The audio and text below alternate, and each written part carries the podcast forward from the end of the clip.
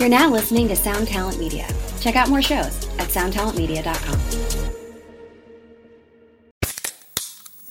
Hey, what's up, everyone? I'm Matt McGachy, the vocalist of Cryptopsy and the host of the Vox and Hops Metal Podcast, where I sit down with fellow metal musicians. We talk all about their lives and music while sharing killer craft beers. If you've ever wanted to sneak backstage and share a beer with one of your favorite musicians, well, Vox and Hops is the podcast for you. This week on the podcast, I had an amazing conversation with Morgan Lander and SJ Jones about Kitty Pig. There is this episode and over 450 other ones to help you enjoy life, metal, and craft beer. So what are you waiting for? It's time to become a Vox and Hops head. Cheers!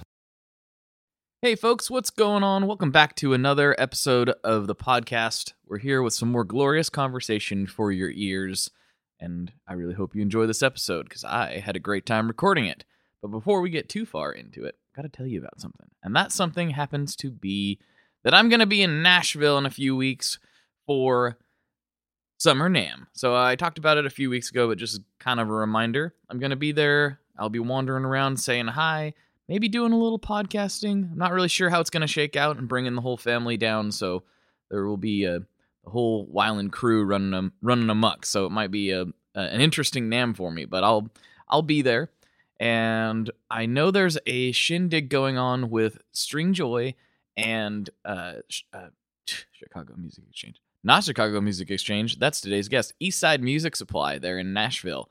Uh, they've got a shindig going on Thursday night. I don't know about the times and all the details, but it sounds like it's going to be a good time. So don't don't uh, don't schedule anything. That's the word I'm looking for. Don't schedule anything for Thursday night at NAMM, which should be the 25th, July 25th. So here in just a few weeks. So I'm going to be going to that at least. I know that much. I don't know what else I'm doing the whole time, but I'll figure it out when I get there. So I hope to see some of you there. We'll say hi, we'll fist bump, we'll do all that good stuff. It's going to be it's going to be a great time, let's be honest.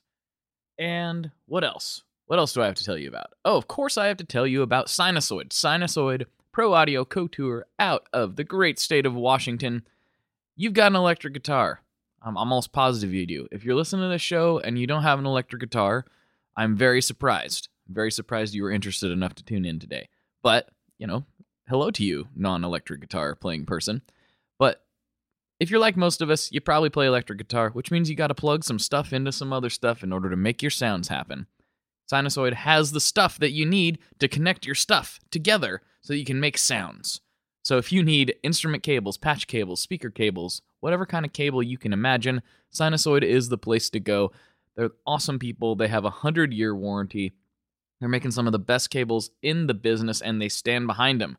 They've been supporting the show for years, so just know if you're supporting Sinusoid, you're also helping support this show. So thank you for all of you people who I'm just I've seen a lot of pedal boards with a lot of Sinusoid cables on them lately. So that brings a smile to my face. So go to sinusoid.com and help keep the lights on here, keep the lights on there, and everyone is happy. You get great cables and you'll get exactly what you need. So go to sinusoid.com and check out all that stuff.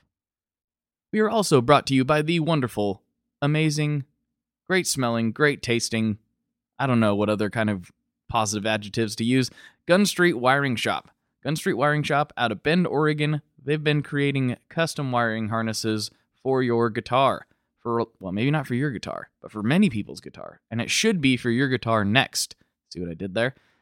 If you've been having any problems with your your guitar wiring, you got scratchy pots, you know, maybe there's not enough high end poking through, something just isn't quite right, Gun Street Wiring Shop is the place to go. And if you don't see exactly what you need on the site, feel free to email Sean and discuss your harebrained idea because he's just the guy to make it a reality. So make sure you go to gunstreetwiringshop.com and check it out. Okay, I think that's all the house cleaning for today. So without further ado, we'll get right into this episode with Mr. Shelby Pollard from the legendary Chicago Music Exchange. This is very exciting. Been wanting to talk to him for a while. So I'll stop this. I'll stop blabbering. And I'll start blabbering in just a second. All right, here's Shelby.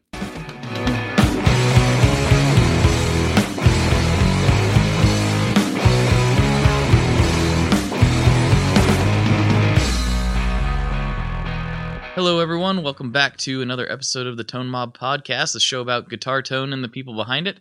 I'm your host, Blake Weiland, and with me today I have Mr. Shelby Pollard from Chicago Music Exchange. How's it going, man?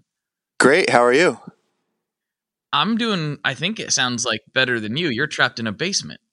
Uh, well, you know, sometimes you got to just find the quietest place you can, and conference rooms are taken. So I'm hiding uh, in between a couple of boxed amplifiers, uh, staring at some uh, pedals.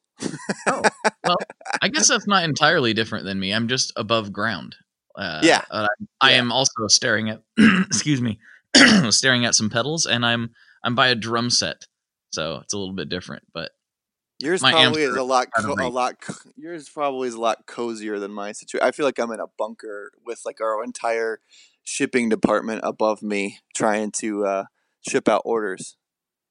well, hey, the orders got to get shipped, right? Yeah, uh, yeah, exactly. You know, business doesn't stop no because podcast. of podcasts. Exactly. You got you got business must go on. Absolutely, one hundred percent. So a lot of people know who you are, but I don't know if that many people know how you got to where you are now. And so maybe you can start like what made you pick up guitar and how did that lead to you being at CME and being the jazz master guy? Yeah, sure. Um, so I've been playing since I was 13 or 14.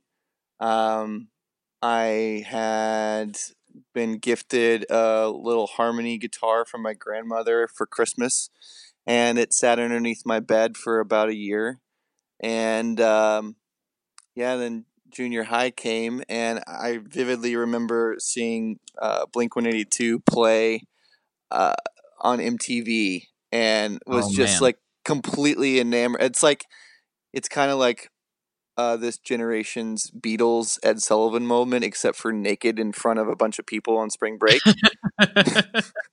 you know, and not not nearly as like uh, cool or with an, an, like quite as much provenance. But that's uh, that's the real true story. You know, I saw them play and was like, man, playing music looks fun. Um, and then as my parents said, for about the next year, I very poorly uh, was trying to teach myself how to play, and then all of a sudden one day it just kind of started to click.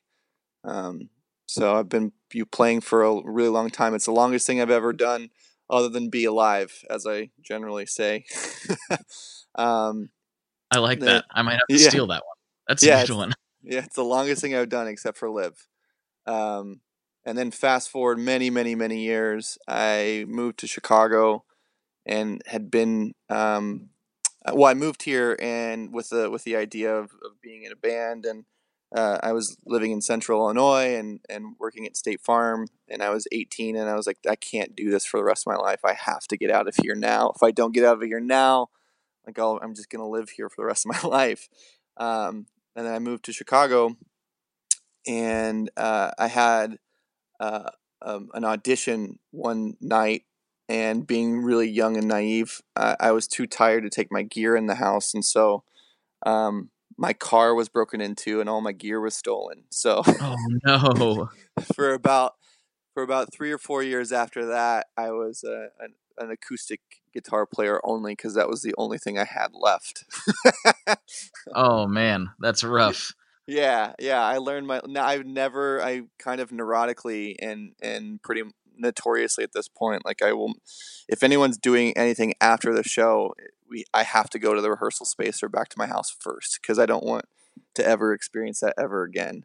Um, because it was yeah, it was pretty it was pretty rough. And then my wife and I lived in Austin for a year, and um, I had a, a big enough tax return to purchase a, an electric guitar again and uh, and an amplifier. And I bought one of those little road worn uh, Strats and mm-hmm. a Blues Junior, and I was playing blues music in Austin um, with a bunch of dudes that were a lot older than me. um, and that was really fun, and I ended up, you know, coming back to Chicago after a year of living there and continuing to play music here, and um, became familiar with the this store at that point, and came in as a customer for the first time, and um, played my first vintage guitar. I'll tell you that story later because I had to lie my way through that experience, which was pretty funny. Okay, um, all right. and then a couple years went by, and I, I started playing in a in a band here um, pretty consistently, and um, became a customer of the shop. And um, basically, at one point, asked if they were hiring, and they told me I had no experience, and so I I couldn't work in sales. So um, I was a I had many many many jobs over the years. Um, but uh, right before I worked here, I was a bartender, and I was also a photographer, and so I had started this blog um, to kind of get in the habit of uh, taking photos on a daily basis. So just kind of guilting and forcing myself into practicing. Um, and I had gone on a trip, and I came back and was at the bar and saw that they uh, that Chicago Music Exchange had an opening for a photographer um, in the in like their product photography department. And so, when my good friend Chris uh, Hirschman, who was our videographer here for many years, uh, worked here, and I hit, I just texted him. and I was like, "Hey, I saw that CME's looking for a, a, a photographer. Can you put in a good word for me?" And I had an interview. Um, and three days later, I started because they needed someone so bad. So they didn't really have like any opportunity to even kind of vet my skill level. Uh, Perfect. So, I mean, yeah, that's just exactly. what you want. Exactly. Like I think they just like kind of liked me enough to let me start, and they just needed somebody so desperately um, that I I was in, and uh, I'd never done product photography before, and and quickly learned how to do that, and um, worked in photo for a couple years, and then moved to sales, and been doing uh, sales management for the past uh, year and a half or so, two years. Mm-hmm. That's the story. That's, That's the long, story. That's me. That's me in the for the past uh, 18 years. There you go. You just took 18 years and tried to condense it into seven minutes and three seconds. I did it. I mean, I didn't try. I think I did it. You didn't. You didn't. You went fast forward. That's the cheater move. oh, I guess I guess that was a fast. I mean, but there's like there wasn't anything fun in between. You know, it was like, yeah, there was just a bunch of bad pop punk music that was happening. Um, You're trying to tell me that's not fun? Come on. I mean, that's yeah, fun. I guess I guess so. We, my wife and I went back to my my hometown. I grew up in a really small town in Southern Illinois, and we were just down there uh, a couple of weeks ago, and uh, there's this park there called Burrell's Woods, and it was uh, there's a pavilion there, like a like just like a picnic pavilion that uh, is where me and some of my friends played our first show and I was laughing because I was telling her, I'm, I was like, we played a Blink One Eighty Two song twice because the first time we played it, the drummer's cymbal fell off the stand. it was like it was just the best, worst first show ever. Um, played a lot of birthday parties. You know, it's just you, you're 15 years old. What, what are you gonna do? You're gonna you're gonna book the the the uh, pop punk cover band in town um, I once jumped into a pool with all my clothes on afterwards. Uh, after yeah, you the, did. Because it was, you know, an eight. Uh, there was an eight-year-old birthday party we were playing at, so you know, just got just like punk rock things like that. Not not not a big deal. Right, right. So, oh man, that's like there's playing the eight-year-old's birthday, and then there's like CBGBs. You were just like right there. I mean, yeah, like yeah, and I didn't. I, thing. I didn't even know what CBGBs was at the time. I was just like, I see that pool we're gonna play the last note of the song, and I'm gonna jump in it. It's gonna be crazy. And it, I'm sure it was a great time, though. I'm somewhere sure there's a, vi- yeah, somewhere there's a video. I've been asking my friend Eric for it for years. It was like I, I would love to watch this. I'm sure it's awful. I have recently been um, I don't know what the word it's I haven't been actively doing anything about it, but I've been thinking about there's a there's a VHS tape of me and my high school band playing Battle of the Bands in yeah. high school, and um, it's not good. I remember that, but I rem- I do remember watching it back after we played the show and and thinking that wasn't as bad as it was in my head. But now I'm wondering if, as an adult, it would be even worse than it was in my head. So, I'm, but it's also a VHS tape, so I have to find it. A, it's in my parents' you know stash somewhere. Yeah. And then I figure out how to play it because I don't have yeah. a VHS player right now but it's a I similar. That, yeah, I think that uh, we're all still at some level of that. Uh, I don't. Th- maybe this isn't as bad as I thought it was. You know, like I think whether it's a high school video or you know jumping into a pool at an eight-year-old's party, I think that we all still kind of are blighted by this like ugh, that might have been really bad, but maybe it wasn't as bad as I thought it was. yeah, like maybe it was actually really cool. maybe know, it was kinda cool, like- but sometimes I it's not. I was gonna say kind of like like you know if Keith Moon was still alive, you know, rest in peace, obviously. But I I, I have a feeling that anyone that was there when he drove the Cadillac into the swimming pool was Yeah. probably like that. You know, like now, like all these years later, looking back, like that was actually kind of awesome. But at the Yeah, time, I'm it was sure. probably it was probably awful at the time. I'm sure it was terrifying. Like, oh my Oh, god, yeah. this person just drove a car into a pool.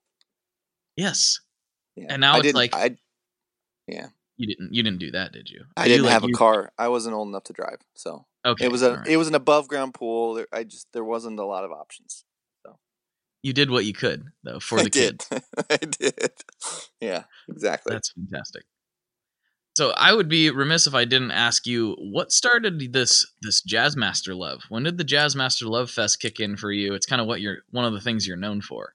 Yeah, yeah. Um, kicked. Uh, it, it really kicked in when uh, I I bought my first Jazz Master. Um, I was I was in a band called Minor Characters for for many years, and uh, again I was friends with all the people that worked here, and um, you know CME had always taken really great care of me, and I I was always wrestling with like what guitar I wanted. You know, I I grew up grew up playing Fenders pretty much exclusively, and was just always kind of on a search for like what my instrument was. And um, at the time, I had a Reverend that I bought on eBay um, because Jen Wasner from Wye Oak had one. And um, that civilian record came out, and it was I was just enamored by her and her tone and I just like sight unseen had never played one. I just found one on eBay and I bought one, and I had that and a thin line telly, um, and I was I was playing both of them, and I've never been really much to care too much about switching guitars during a set. You know, it was just like I really just want a good instrument. I just want like I can tune on the fly. Like we were playing in a bunch of weird tunings and I kind of always revolted against that idea um, and liked to just keep it simple and play around what the lead singer was writing. So I had that Reverend, and the Reverend has the bass cut uh, knob on it. Mhm. And I had come in to CME. I mean, I had been a fan of of Nels Cline for many, many years, and obviously kind of was familiar with what a jazz master was.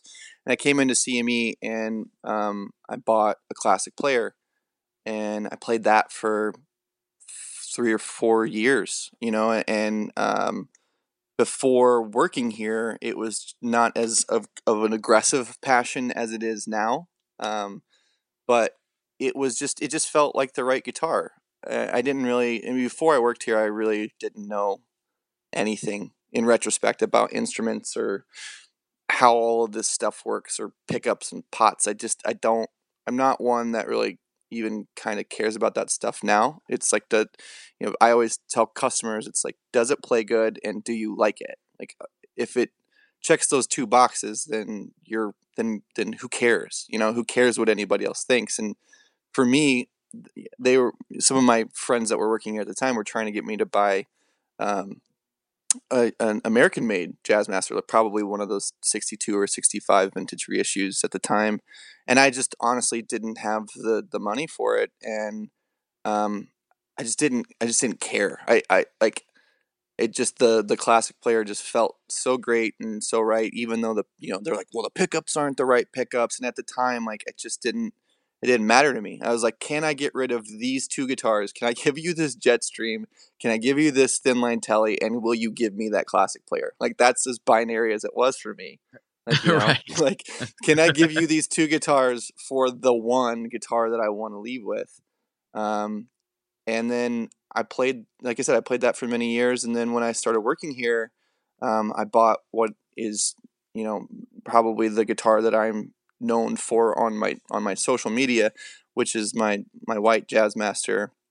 And I was still working in photo, and I opened the case to take a picture of it to to list it for a website, and I just closed the case and put it behind my desk because I, I was like, there's like I was like, there's no reason to even photograph this guitar. Um, and really, that guitar led me to the knowledge that I have about the instrument, the passion that I have for the particular instrument, the the just the story. Like every, I I still look at it today and kind of just scratch my head and think about it because it's a total mutt and a refin, and so there's some things that like kind of always still make me question what it is, and so like that that uh, ever or I'm sorry, or never ending like quest for like trying to understand that guitar is really what um, you know made me more infatuated with the Jazzmaster. And and then, then simply like when I moved to sales, I was uh, one of the only ones here at CME that really cared like was passionate about that guitar. And so um, you know when when I first moved up to that position from photo, it was a terrifying move because you know, I'd been doing videos here and there. It's funny. I, I look back at my first video for CME, and it is a Jazzmaster video, and like I can hear how terrified I am still to this day, like in my voice. You know, like it was. You know, this there's CME is a big deal. It was a big deal for me to to be here. I never thought I'd be a part of the video team. I never had aspirations to work in a music store. I just felt so lucky to be here. Um, and so when I moved to to sales, I saw an opportunity to become an uh, an expert on something really specific because no one else was doing it. You know, there was there was guys that were dedicated to Les Pauls, there were guys that were dedicated to Strats. You know, everybody kind of had their thing, and I was like, you know what, I'm gonna I'm gonna pick up this this Jazzmaster thing and just kind of run with it, and that's how that happened. That's that's really interesting. So it just became that one, and it was just it just it was like a light switch moment almost. You open the case and you and you like you didn't know it yet, but you peered into your future inadvertently. Yeah, slammed yeah. I mean, you're like, no, no one else can take this from me. Exactly. I mean, I tell my I, I, I tell my wife all the time. It's like that's the best money I've ever spent in my in my entire life. Like it, I I had no idea what that. I mean, it was a lot of money for me to spend. Eh, you know, it was twenty five hundred dollars, and it's a vintage refinished Jazzmaster. Which oh my gosh, that's exactly what I want. Yeah, uh, and that's what everybody. It's what everybody wants. You know, it's like, and I got so lucky, and and as I've dissected it and kind of spent more time, and you know that that guitar has taught me a lot in a lot of different ways, and um, I yeah to to dissect that in in a couple of different um instances, it's like I try to tell customers too. Sometimes spending a little bit more than you're comfortable with um, is good, and I and I you know just disclaimer: I hate being a salesperson. I don't feel like a salesperson, and so when I say things that sound salesy, that's really not what I mean.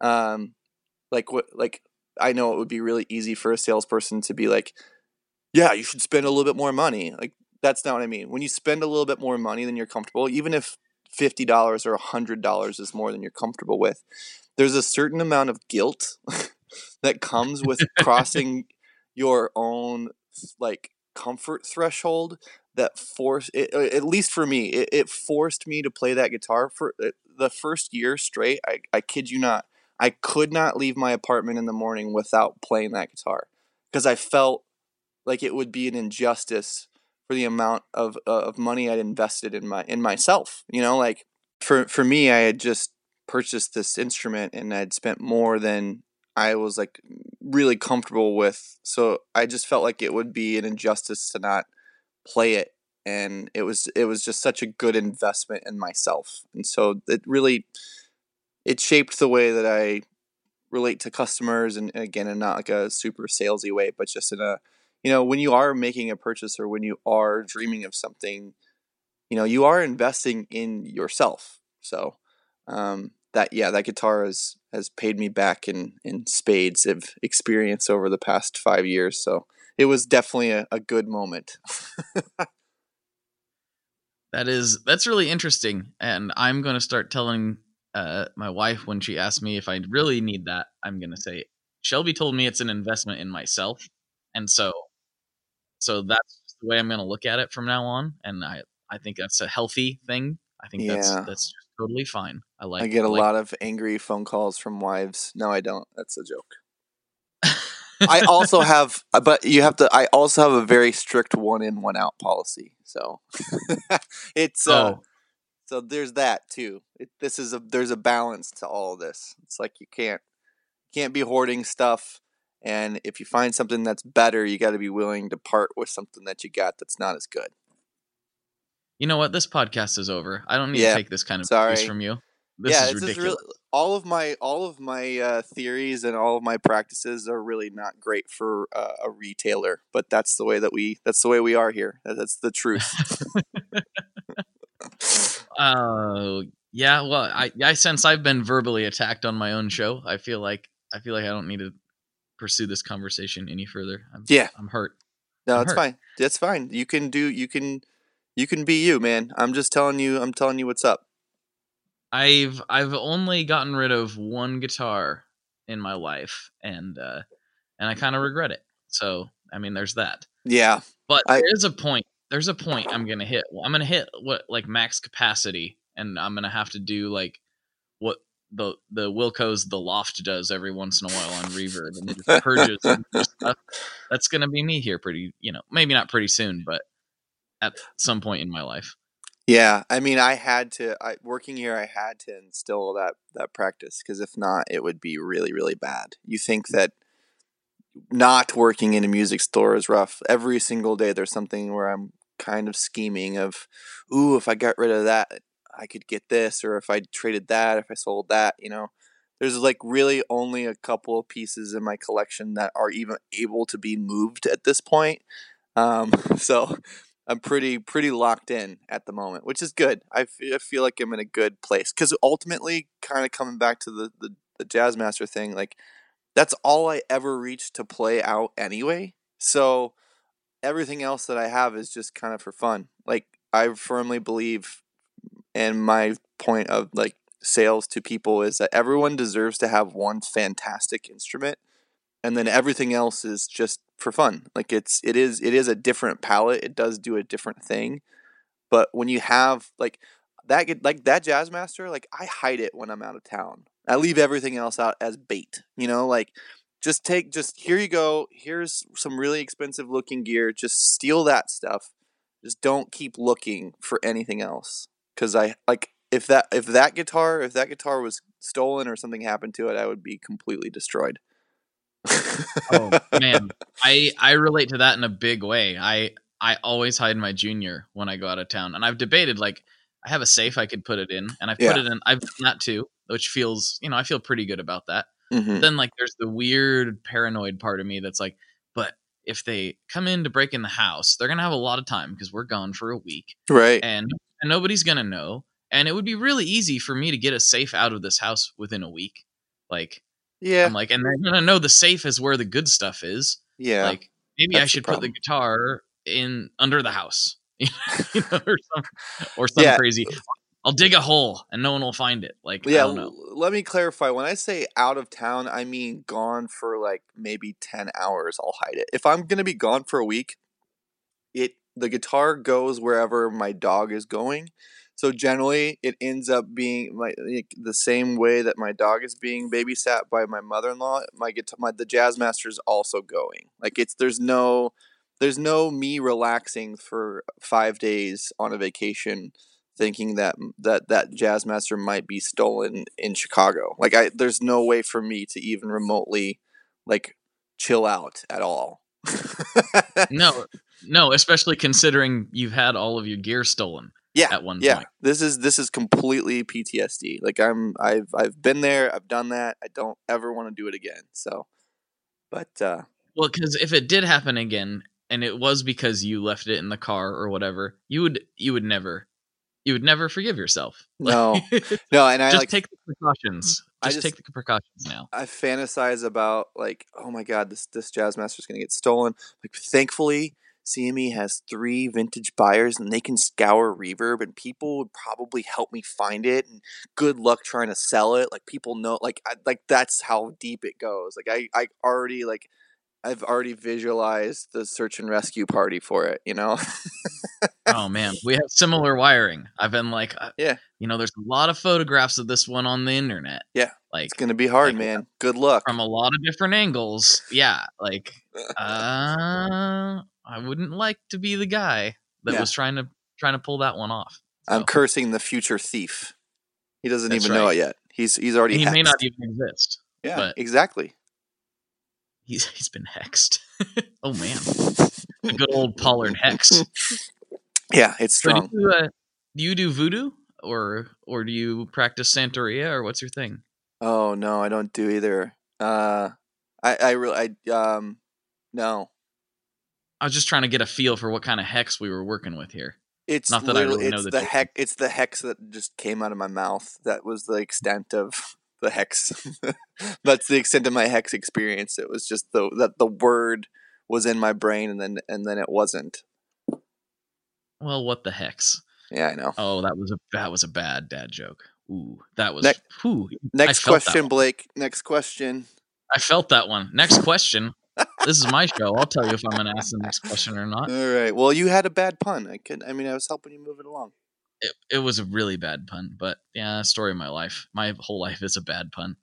Uh, but no, I do want to ask you some specifics about that jazz master. So you've dissected it every which way. Mhm. What have you found?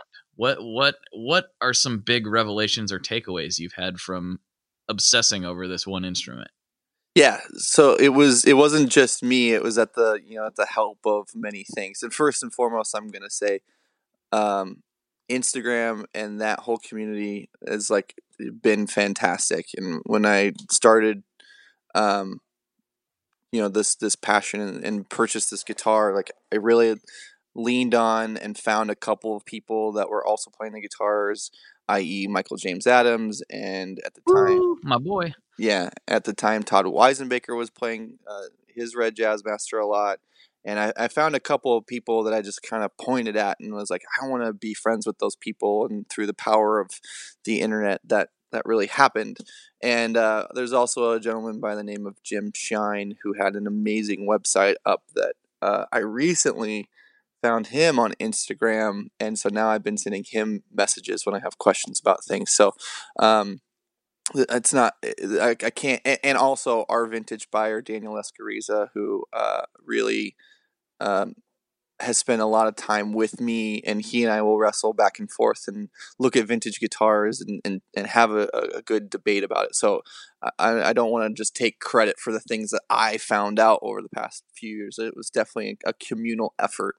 Um, but when i bought the guitar it was uh, it was labeled as a 1965 refin because uh, here at CME we label everything's year by the last possible, the old, you know, the the newest possible date on the instrument, and so Okay. the guitar when I bought it and and the case made made sense and the neck the neck pocket is 1965.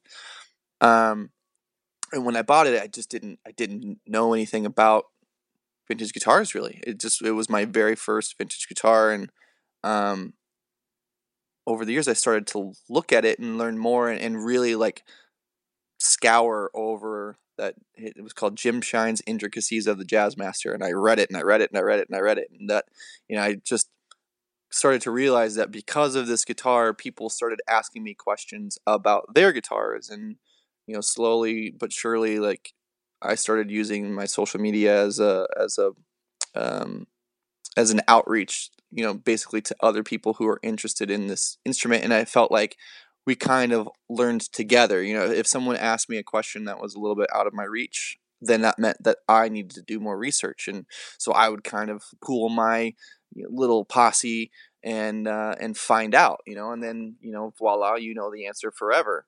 And so as I was doing that with my own guitar, and again, like I said, I, sometimes I still stare at it and scratch my head. I'm like, all right, cool. The whole thing, the whole instrument is just a complete weirdo to me because it has a very late 1965 uh, s- uh, stamp on the neck. I think it's October, which means, in theory, it could be, or it should be, a bound uh, board with with dots. um, or Right. or possibly blocks, but it is unbound completely. And you know, a quick disclaimer for all vintage aficionados or, or nerds or, or appreciators out there. There is no such thing as a completely true 100% answer all of the time when it comes to Fender. That's the most frustrating thing about uh, uh, working here and or like becoming really interested in the history of these these instruments. Like there's there's just no there's no way to possibly know that everything is original all the time. Um, and so and, and Fender especially in 65 you know CBS takeover like they're not following some staunch protocol they're this massive like monolithic company that's taken over this this brand that grew too big for a, a, a one-time radio repairman you know like that's that's the story Right. that's that's Right. the real story it's not like there was some exact way all these things were made um, so anyway 65 late 65 most people will tell you it should be bound with dots because we're going to move into a period of time where it is then going to be uh, bound with with blocks um, but it's not. Uh, also interesting fact about those bound fretboards with dots a lot of those jazzmaster necks are stamped with a, a strat code in there those those necks were originally built for Stratocasters, and and it pe- people were freaking out, and so because they didn't like it, so they just put it on the Jazzmaster instead. So uh, my Wow. I yeah. had no idea. yeah, there's a lot of those that are stamped 13 because they were built for for strats, but then it was it just it flopped and people were like nope, and so they put it on the the lesser model, and that's why you see that neck on a lot of Jazzmasters. So first and foremost is like this is weird. So this this neck is a 65, great. As I again started to learn, you know, the headstock um you know the whole guitar is a refin so basically any kind of natural convention is out the window the label the logo is an old fender logo it is a it's a spaghetti logo that would have been from an earlier year up until 62 or 63 was the transition into the big block logo which most people think that that's a cbs thing that that's actually um, it's a pre-CBS change. They changed their logo before CBS bought the company. So you see those big F, like the big Fender F before 65. But it has a smaller spaghetti logo. Okay, cool. Someone just put a different logo on it when they were finishing the guitar. So then I'm taking off the pick guard and I'm looking underneath the pick guard and I was like, well, these pickups are black bobbin. They are not gray bobbin as Hmm. they should be from 65. So then I say, okay, well, you know, again, someone refinished this guitar. Who cares? Maybe they put in earlier pickups. No, no big deal. It's still because you can't really, again, say for sure. Like, um, and then I'm still looking at the guitar, and I look at the trem piece, and the trem piece says Pat Pend, and I'm like, well, patent pending stopped. Thank you, Jim Shine. Again in 60, 62, 63. Like that, they get you put a patent number on there in 62, like in, in preparation for the the Jaguar. The whole spring underneath that assembly completely changes for the not the Jaguar, the Bass VI. Um, Oh, okay. Gotcha. for the he- like, for the heavier what?" strings for the yeah because the the the spring changes um, in preparation for like the heavier string tension um, in 62 and, and and at the time they get the patent number so 62 ish you know that that that that piece of hardware is different and so all these things to me are like oh man this guitar is not it's not a 65 i think that i think it's a little bit earlier but none of them were like definitive enough for me to just, like really feel that way until i had the body open i posted a picture of it and i think maybe it was blake kimball or one of, one of my instagram friends was like hey those are taller crown th- uh, thimbles. And, and that again denotes like a 61 or 62 or earlier. There's a period of time where they just they switched to a, a smaller uh, uh, bridge thimble that actually is kind of flush with the body, and this is, has a much taller thimble. And that that piece enough was enough for me to say, okay, listen, you're gonna refinish this guitar, cool.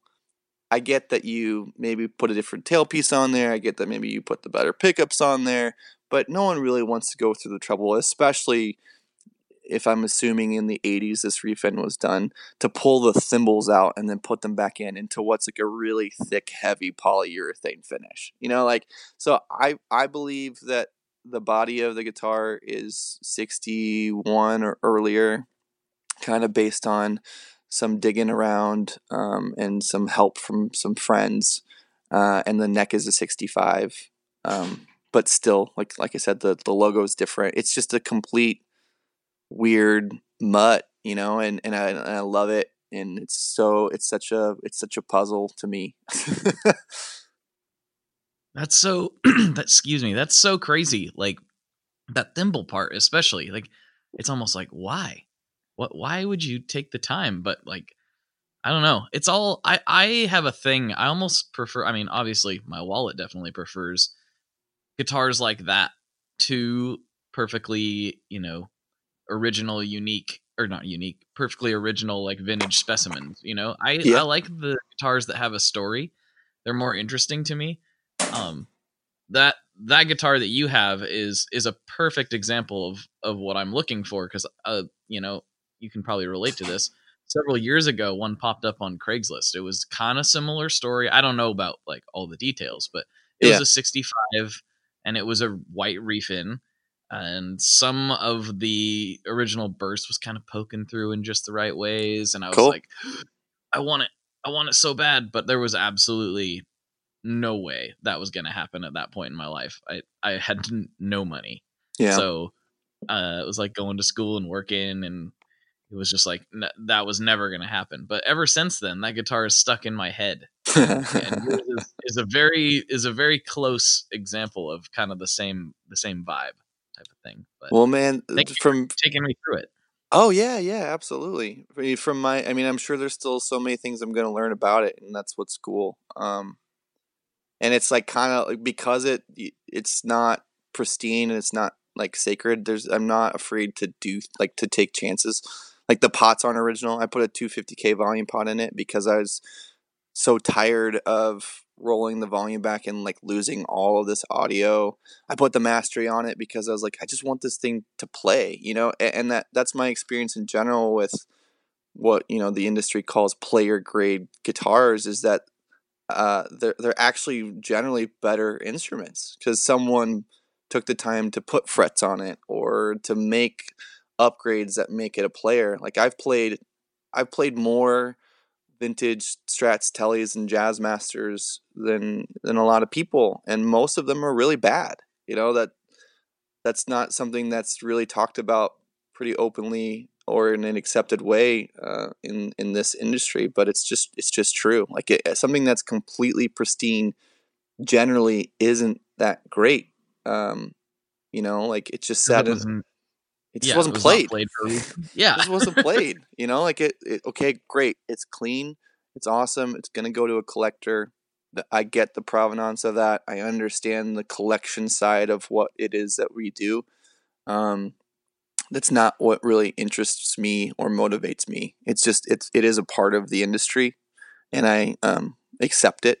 But a lot of the the best playing instruments, you know, I have played some absolutely fantastic all original vintage guitars. They're just less frequent. Um, we had a 52 gold top uh, about a month ago that I sold, and it was perfect. It was fantastic. It was it was it it I it the pickups were perfect. The guitar was perfect. It played. It had frets. It just was perfect. And you know, a lot of times when people get really hung up on the vintage aspect of these guitars, um, you, you forget that you know really truly right now we're making better instruments than than were ever made in that period of time um, i don't know Oh, if yeah.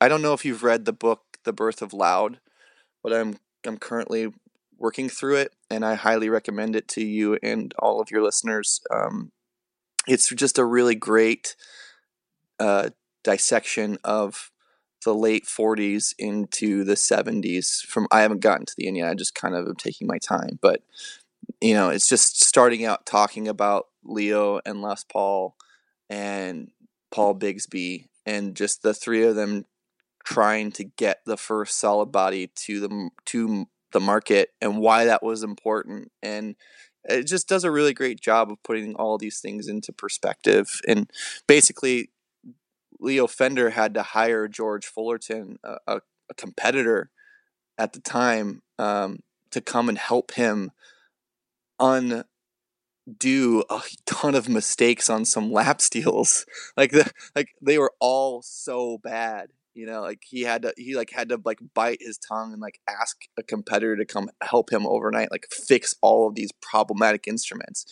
And so you know we do a really good job of holding up this history on a pedestal but you forget some of uh, what the uh, the history actually really was That's interesting. Who who wrote that book? i can't remember i think it's ian port Ian Port, The Birth of Loud. Okay, cool. Yeah, yeah, it's very good. Um, we had uh, we it was just sitting here. We were selling it at the store, and there was an extra one. I just borrowed it and started reading it. And it was just, and the really the truth of the matter is, poor Paul Bigsby really got the short end of the stick. Uh, there's a part where um, Leo Fender sees Merle Travis's Bigsby guitar for the first time in in Fullerton during a, a show, and he like walks up to him and says, "Can I borrow that?" he just Oh, borrow- wow. he just borrows Merle Travis's Bigsby guitar for like a week.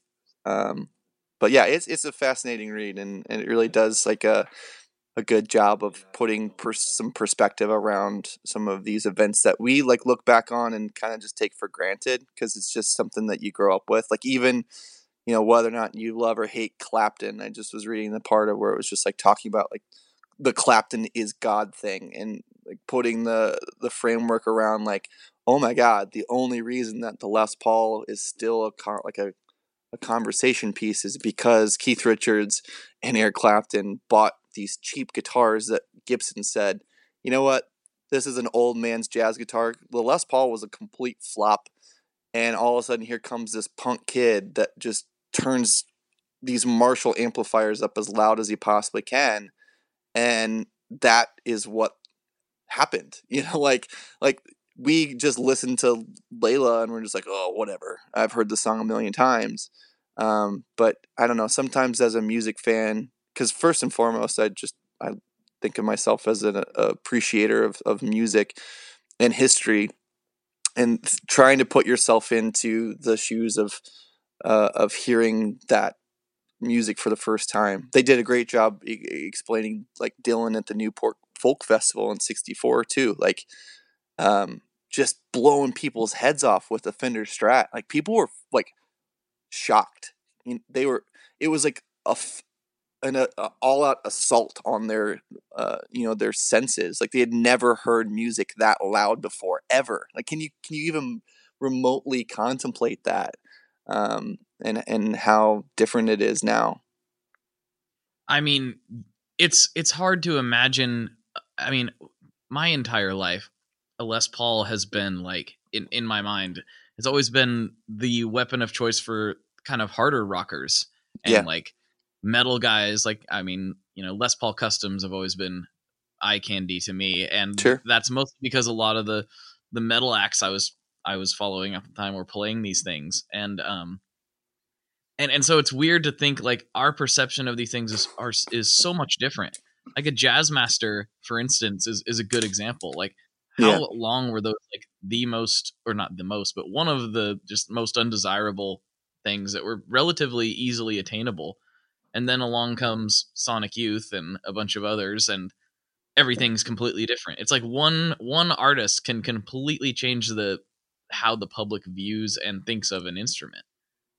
Yeah, but you know, even even looking at the Sonic Youth and the Elvis Costello and the and, and the um, you know, even the Nels Cline references, those guitars still uh, going back to the Jazz Masters still really weren't interesting or accessible until 2007 or so, and, and really, um, it comes down to a gentleman by the name of Justin Norvell, who is uh, one of the heads at Fender, who said, "Let's rethink the Jazz Master," and that was the classic player. And I was talking to him the last time or the second to last time I was out there about that. Like that was that was his idea, and uh, really, you know, there's some a couple of changes on there, whatever, and and to really like reimagine that guitar and take and take the the step to put that out there was pretty pretty brave at the time and and you're still seeing. You know, it's. I always say it's really easy for me to sell people on a Jazzmaster because most people don't understand it.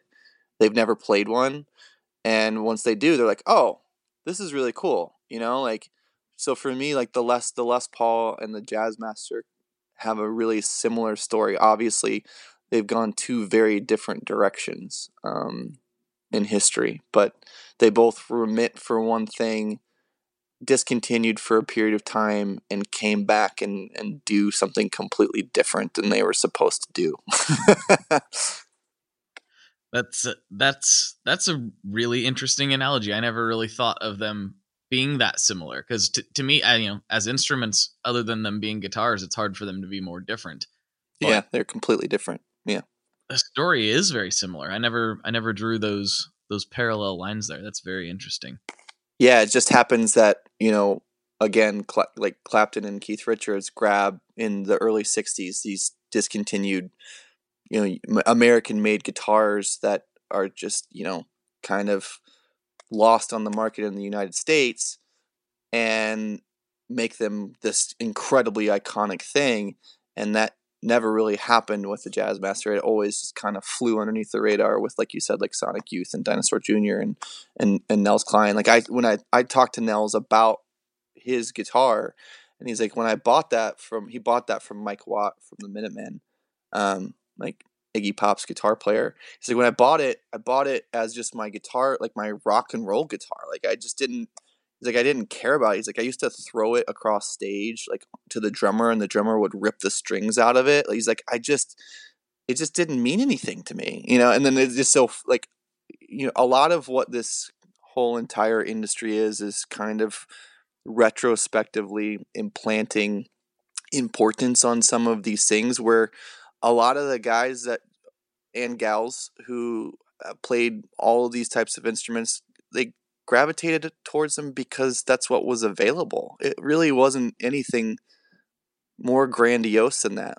We like to tell big romantic stories about it, about it but it's just not actually true you know? Like it, it just it just was the weapon of choice or it's what you could afford and and then you know, looking back on it, we kind of impart this importance on it instead of it being the other way around.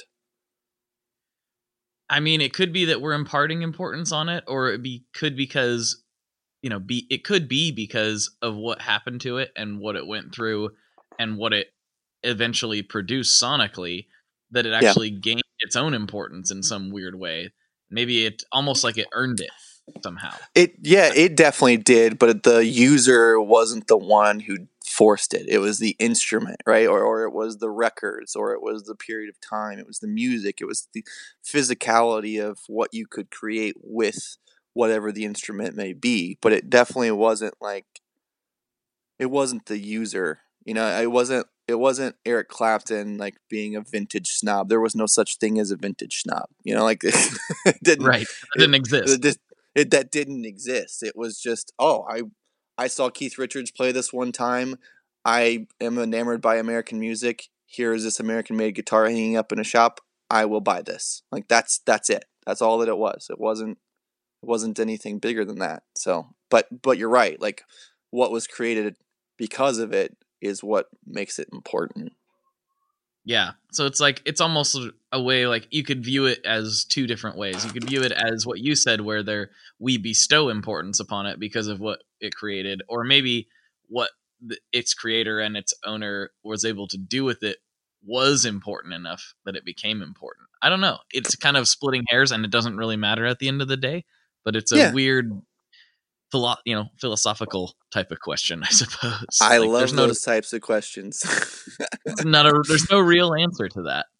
I and guess. then it doesn't need to be. I think you know, it's just it, there's two ways to look at a lot of stuff, and you know, whatever way you anyone chooses to approach it is the way that you should approach it. But for me, it always kind of it's just a good reminder, especially working in this industry, just to you know, again, like I said, do you do you like it, uh, and does it play good? Like that's all. That's all that matters at the end of the day. Yep.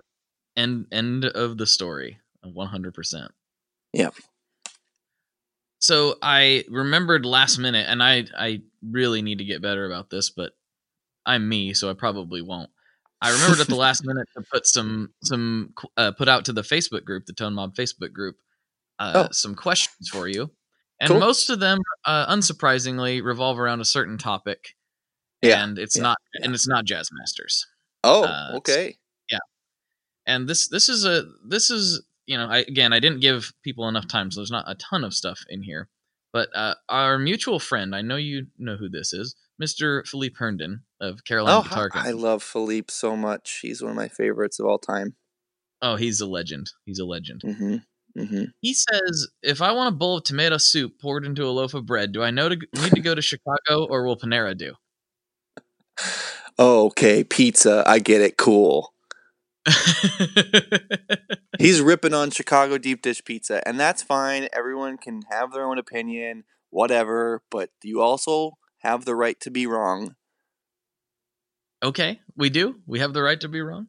Now, I don't I don't know that I and I probably have. I don't know that I've actually put out how I feel about Chicago style pizza, but I don't know Yeah. that I have a valid opinion because I haven't I've had quote unquote Chicago style many times, but Yeah. I don't know if it's the real deal because I've never been to Chicago.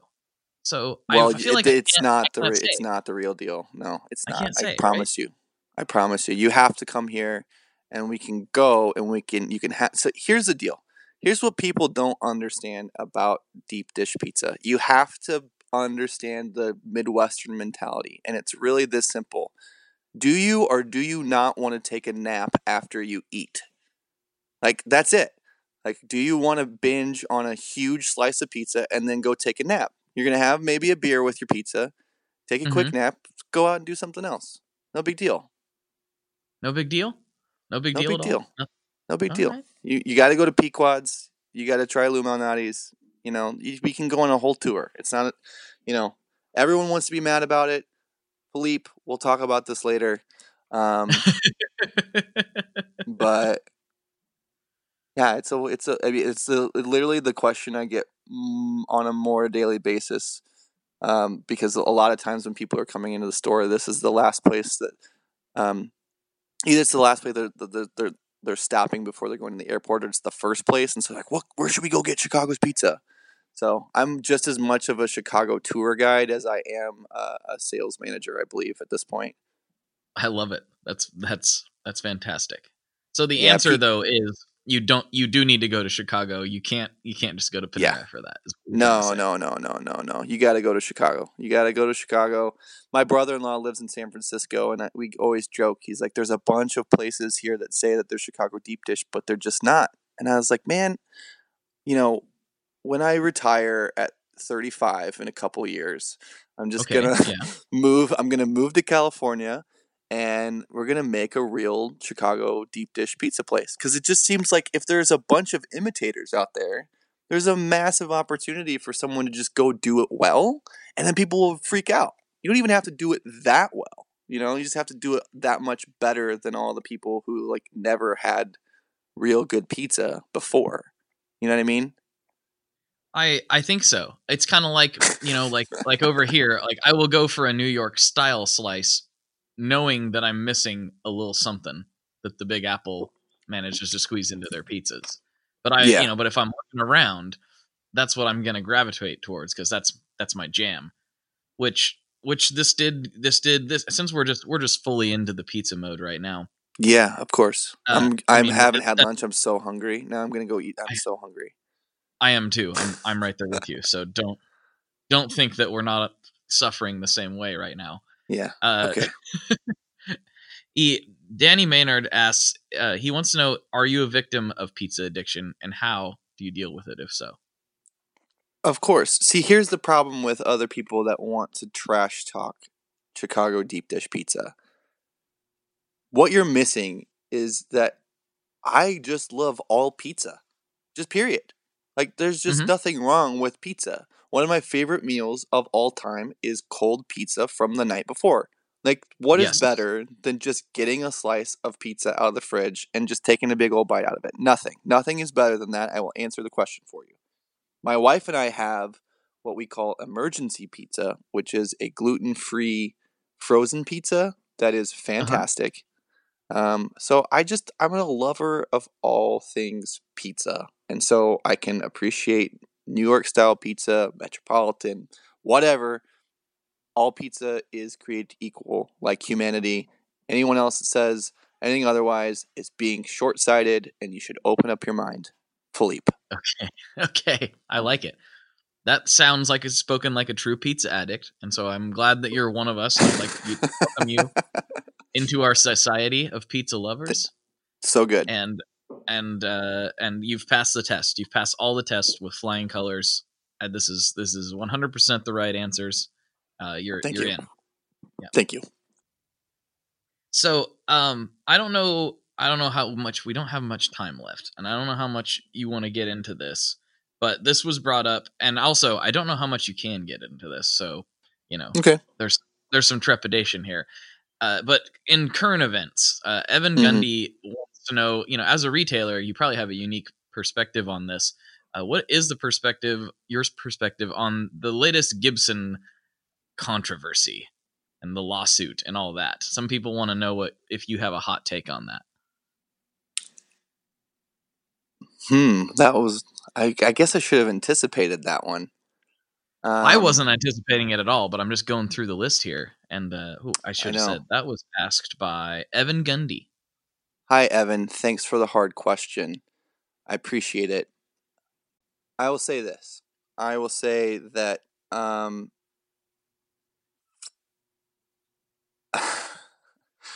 wow, I don't know what I'll say. Uh, I think that. Um, I, th- I think it was. Uh, I think it was a mistake. I think that Mhm. people make. I think it, people make mistakes. Um, not to the degree of something like this, but as someone who's been doing uh, demo videos for CME for the past six years almost, uh, scrutiny on the internet is some of the most difficult things to deal with um, Mhm. be- because it's really hard not to to take the bait and it's really hard not to take it personally um, I generally am a, person that tries to be pretty forgiving. I, I know this is probably not the hot, juicy answer that anybody wants. Um, I, I yeah, I think it was. I think it was a mistake, and and people people make mistakes, you know, and being at the top of you kind of your remarketing, rebranding thing, and um, and and coming out and doing that it, is is probably the wrong decision. Um, but you know, I, I think that there are. I think that there are a lot of people that are pushing back on it and and and gravitating towards it because they do want to just be a part of the the commotion in regards to it. You know, like um, I watched it. I know what was said. Um, I think that uh, man, I I don't I don't know. I don't know. That's a hard one. That is a hard there one. Are, there are some yeah, there are some things that I would say that I would be fearful because I feel like people I feel like people wouldn't understand and people don't don't understand. Um, you know, there have been times in my experience Context or something. no, I, it's not. I- It's not that. I don't want to. I don't want to defend anything. It's just you know, I.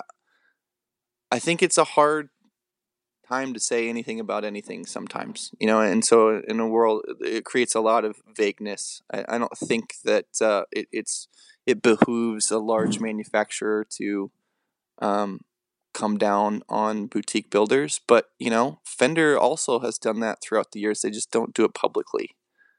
So This is true. Eh, They definitely you do. know but for you know for for some good reasons so i don't know that's not i'm not i'm not answering the question and i know that i'm dancing around it because it just don't i don't feel like it's i don't think the whole situation just makes me really sad for everybody If that if that's the most succinct answer I could give, it's just it's just unfortunate for everybody when things like this happen. There are people involved. I I know Mark. I like Mark. You know, like so it's just it's not fair to rip into people or situations without knowing the full story and not a lot of people get to know the full story so um, that's my diplomatic answer i, I feel Okay. i feel i feel sad for my friend mark and i also feel sad for some boutique builders i know and it's just you know it sucks Yeah, that's probably the best. Actually, that there, that we could just cut all that other stuff out. it sucks it just we'll just put that. We'll just put that. Sucks for everybody. It sucks for everybody, and other people have done things, you know, from other companies that also suck. So just kind of remember true. that. It's very true. I I just uh you know as a as a consumer and also as I'm a Gibson fan. Like I own more Gibsons than anything, and I've always played Les Pauls.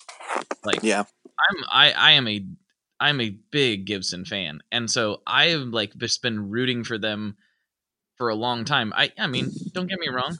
In 2015, I had some things to say about uh, about those changes, but I still like Sure. am a big fan of the brand and the history and the company.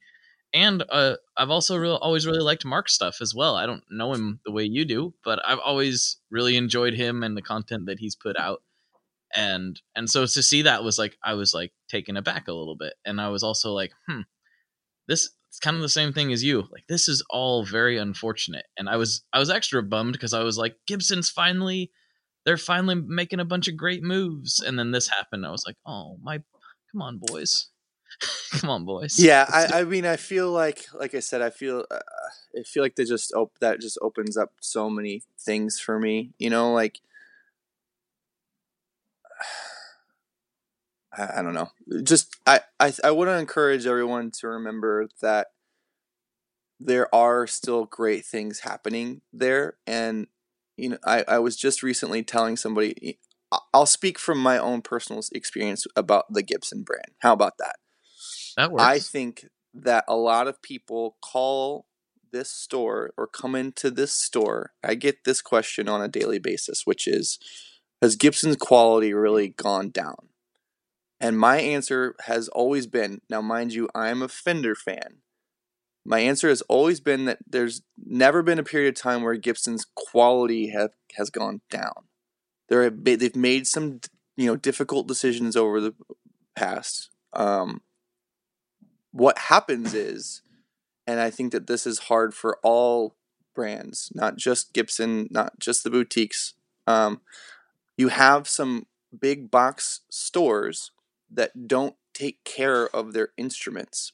And so, on a large majority, people's experience with those instruments are walking into those stores and they're not in tune and the action's very high and they have problems because they're not they're not catching them. They're not worried about the quality of that customer's experience. And so a lot of what people have experienced about Gibson over the past couple years, I don't fully blame on Gibson. And I'm telling you, I've been to all of their factories and I've met the people who have run those factories for many years.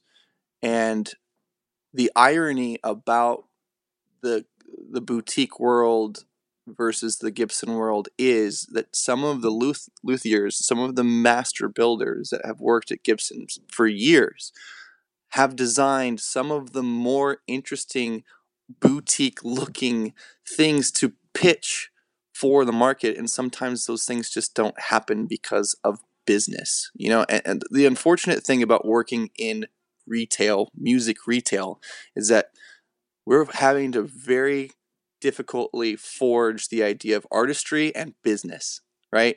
Like those two rubbing up against each other is are really really difficult things to to figure out how to navigate. So um, the people that are working on the factory lines and making the design decisions for that company are are doing a fantastic job and i can say that with 100% confidence to anybody who would be worried about about that I I would agree with you. I actually have played way more Gibsons in my life that were that were passable or excellent than I have Mhm.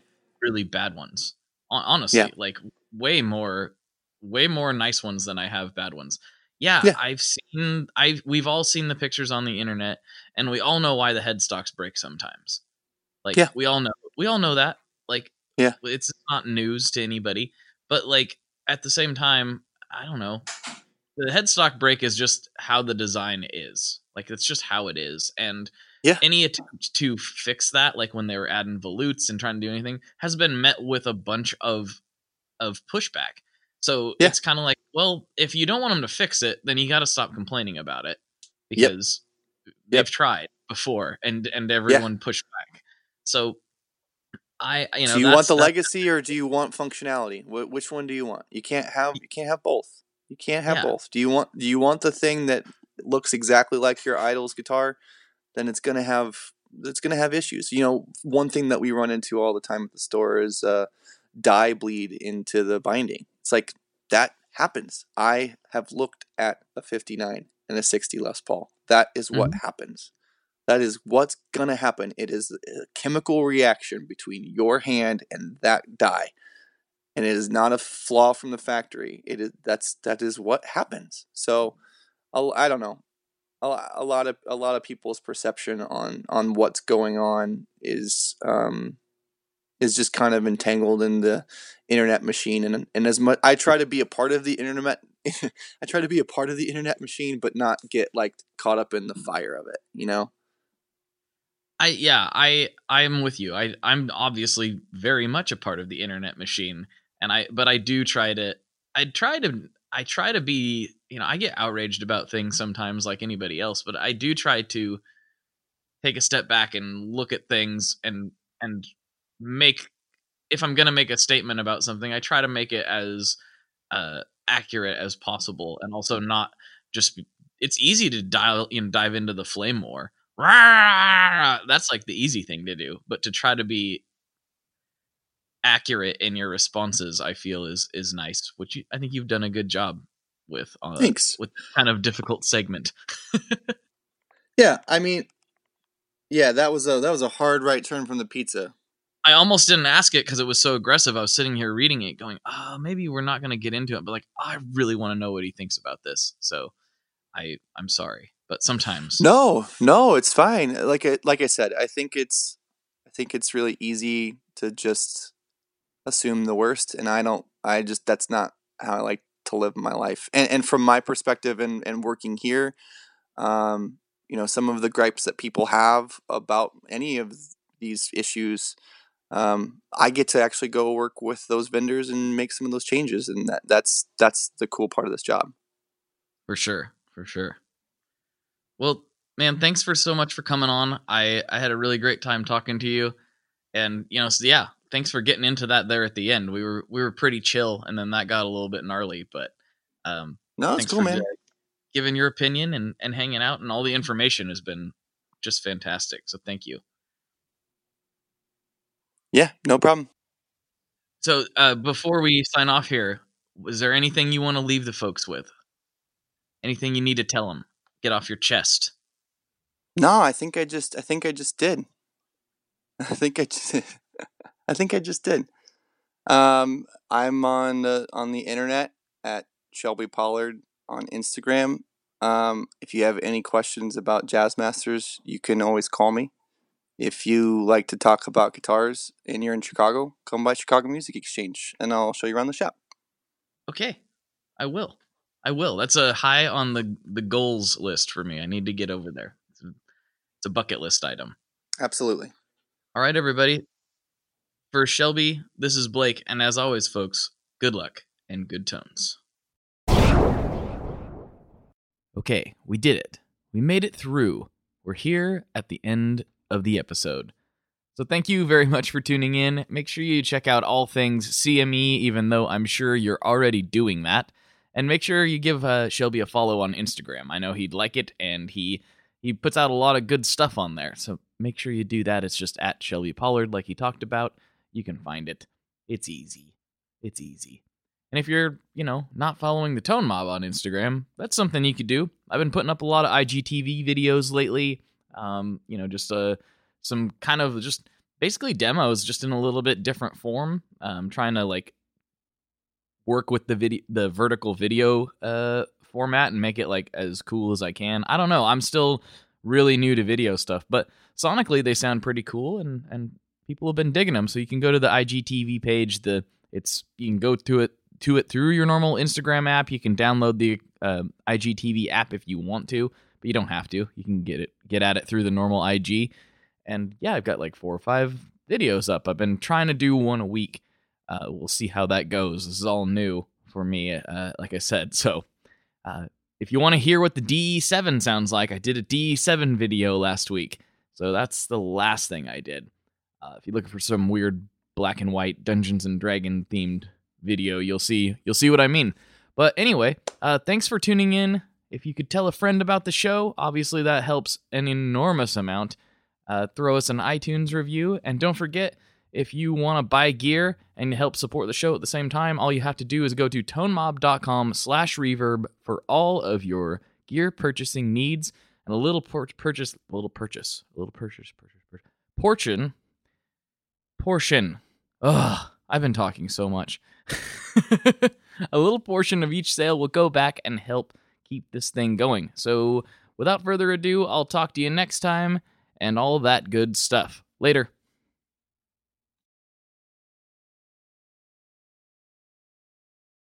One last thing before we totally sign off here. I just want to remind you that if you do any shopping at Stringjoy, that's Stringjoy guitar strings made in Nashville, that will help me out as well. As I've said for years, I'm heavily involved in that company, and I really do think they're making the best products on the market. So if you would like to try custom strings, go to tonemob.com slash stringjoy and check them out today. I seriously, seriously, seriously love what the team down there is doing. I help them out with all kinds of things, and by you supporting them, you are also supporting me as well. And hey, you need some strings, so why not get some custom strings just for your guitar and playing style?